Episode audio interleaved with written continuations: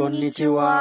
শ্রোতা বন্ধু কেমন আছেন সবাই সময় হলো রেডিও জাপান এনএচকে ওয়ার্ল্ডের সহজে জাপানি ভাষা অনুষ্ঠানের এতে আপনাদের সঙ্গে আছি আমি কামরুল ইসলাম আর আমি শারমিন সিদ্দিক ভুঁইয়া বন্ধুরা আসুন একসঙ্গে জাপানি ভাষা শেখা যাক আজ আমরা শিখব এগারোতম পাঠ আজকের পাঠের মূল বাক্য হচ্ছে ぜひ来てください。 অবশ্যই আসবেন কিন্তু আমাদের এই আসরের প্রধান চরিত্র হচ্ছে থাইল্যান্ড থেকে আসা শিক্ষার্থী আন্না আন্না আজ তার জাপানি টিউটর সাকুরার সঙ্গে কথা বলছে এবার তাহলে চলুন শুনে নেওয়া যাক এগারোতম পাঠের কথাবার্তাগুলো আজকের মূল বাক্য হচ্ছে ぜひ来てください。 অবশ্যই আসবেন কিন্তু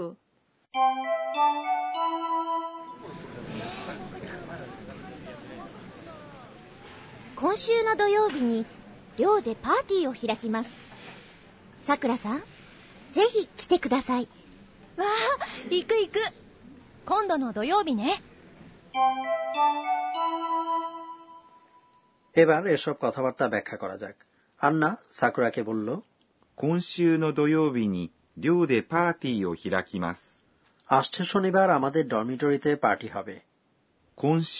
মানে হলো চলতি সপ্তাহে の হচ্ছে সম্বন্ধ পদ 土曜日 কথাটির অর্থ শনিবার に হচ্ছে স্থানে বা সময়ে বোঝানোর পদান্বয়ী অব্যয় বাংলায় যেমন এ বা তে ইত্যাদি এরপর 寮で কথাটির অর্থ হল ডরমিটরিতে মানে আমাদের ডরমিটরিতে এখানে প্রথমে আছে 寮 বা ডরমিটরি এবং এরপর で মানে তে বা এ যা স্থানের পরে বসে パーティ হল পার্টি ーを কথাটি হচ্ছে কর্মপদ নির্দেশক পদ যা কর্মপদের পরে বসে 開きます。 মানে হল অনুষ্ঠিত করা বা উন্মুক্ত করা কাজেই ও পার্টিকেল দিয়ে বোঝা যাচ্ছে যে হিরাকিমাস বা অনুষ্ঠিত করা ক্রিয়াটির কর্মপদ হল পার্টি অর্থাৎ পার্টি হ্যাঁ パーティーを開きます。 কথাটির অর্থ দাঁড়ালো পার্টি করা তো কামরুল ভাই আজ আমরা দৈয়বি অর্থাৎ শনিবার কথাটি শিখেছি এবার সপ্তাহের অন্যান্য বারের নামগুলো কি জাপানিতে বলে দেবেন ঠিক আছে চলুন তাহলে সোমবার থেকে আরম্ভ করা যাক শুনে শুনে বারের নামগুলো বলার চেষ্টা করুন সোমবার 月曜日、 মঙ্গলবার 火曜日、 বুধবার 水曜日、 বৃহস্পতিবার 木曜日、 শুক্রবার 金曜日、 শনিবার 土曜日、 রবিবার 日曜日。 আন্না আরও বলেছে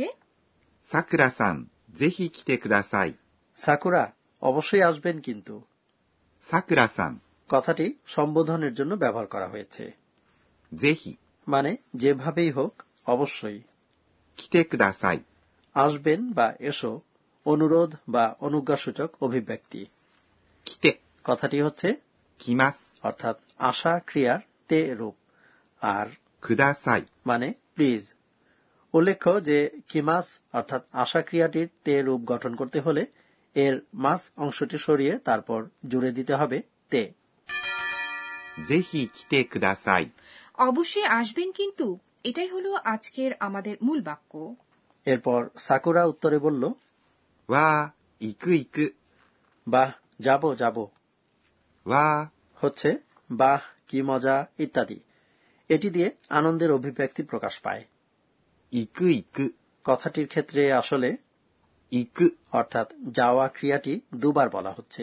এখানেও অত্যধিক আনন্দ প্রকাশ করতে গিয়ে এভাবে বলা হয়েছে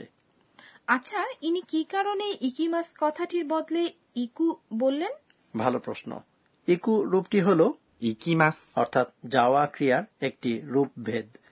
এই রূপটিকে বলা হয় যিশ্বরূপ বা আবিধানিক রূপ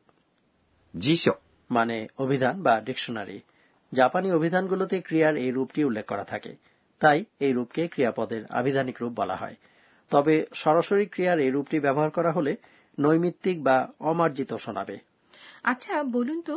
আন্না এবং সাকুরা একই পার্টি নিয়ে আলাপ করছে তাহলে সাকুরাকে নিমন্ত্রণ করতে গিয়ে কেন আন্না বলছে কিতে অর্থাৎ আসবেন অথচ সাকুরা বলল ইকু অর্থাৎ যাব আসলে জাপানি ভাষায় ঠিক বাংলার মতোই বক্তার দৃষ্টিভঙ্গি অনুসারে ভিন্ন ভিন্ন ক্রিয়াপদ ব্যবহার করা হয়ে থাকে আন্না যেখানে বাস করে সেই ডরমিটরিতেই পার্টি হবে বলে সে নিমন্ত্রণ করার সময় বলেছে কিতে আসবেন আবার সাকুরা অন্যত্র বাস করে বিধায় ডরমিটরি হলো তার জন্য ভিন্ন এক জায়গা তাই নিজের বাসস্থান ছেড়ে অন্য জায়গায় গিয়ে পার্টিতে যোগ দিতে হবে বলে সে বলেছে ইকু অর্থাৎ যাব 今度の土曜日ね。 আসছে শনিবার তাই না 今度、 মানে হলো আসন্ন নো হচ্ছে সম্বন্ধ পদ আর 土曜日、 মানে শনিবার ね。 কথাটি হচ্ছে সম্মতি জানতে চেয়ে বলা একটি পার্টিকেল বাংলায় যেমন আমরা কথার শেষে তাই না বলে থাকি ঠিক তেমন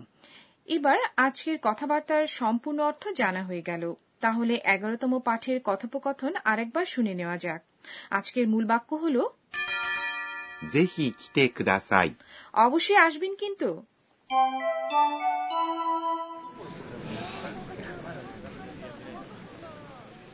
今週の土曜日に寮でパーティーを開きますさくらさんぜひ来てくださいわあ行く行く今度の土曜日ね এবার টিচার আমাদের বুঝিয়ে দিন পর্ব জাপানি ভাষা শেখার এই আসরের তত্ত্বাবধায়ক অধ্যাপক আকানে তকুনাগা আজকের শিক্ষণীয় বিষয় নিয়ে আলোচনা করবেন এই পর্বে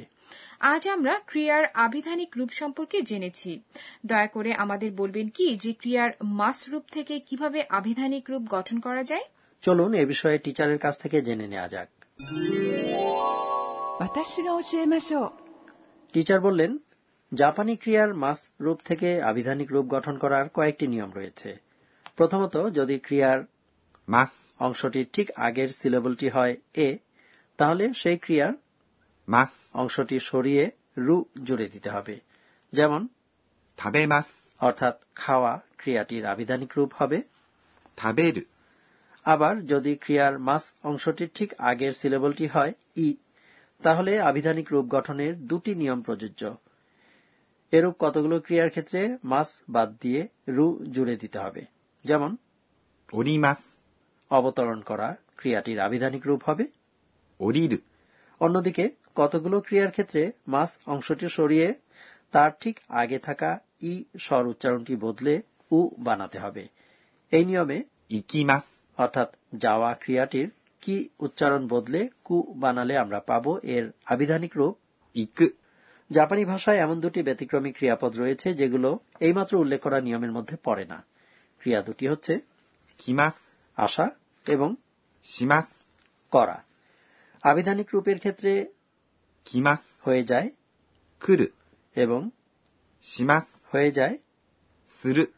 এরকম ব্যতিক্রমী ক্রিয়ার সংখ্যা কেবল এই দুটি এবং এগুলো খুবই সচরাচর ব্যবহৃত ক্রিয়াপদ এই ছিল টিচার আমাদের বুঝিয়ে দিন পর্ব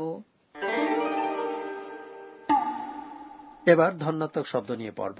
এই পর্বে জাপানি ভাষার ধন্যাত্মক শব্দ অর্থাৎ এমন শব্দ যা নির্দিষ্ট কোনো ডাক কণ্ঠস্বর অথবা আচরণ প্রকাশ করে সেগুলো তুলে ধরা হয় জানেন শারমিন সান জাপানি ভাষায় আবেগ অনুভূতি প্রকাশের জন্য কিছু শব্দ আছে ワクワク。 ওয়াকু ওয়াকু আচ্ছা এই শব্দটি কি আমরা বিস্ময় প্রকাশের ক্ষেত্রে ব্যবহার করি না এটি আনন্দ বা প্রত্যাশার ফলে উচ্ছ্বসিত অবস্থা বোঝায় একই ধরনের আরেকটি কথা রয়েছে ウキウキ。 এই শব্দটি ফুর্তিতে উদ্বেলিত অবস্থা প্রকাশ করে সবকিছু প্রত্যাশা অনুযায়ী ঘটতে থাকলে তৈরি হওয়া আনন্দময় অনুভূতি প্রকাশের ভঙ্গি এটি ধন্যাত্মক শব্দ পর্বে আজ শেখা হলো দুটি ধন্যাত্মক শব্দ ワクワク。 এবং ウキウキ。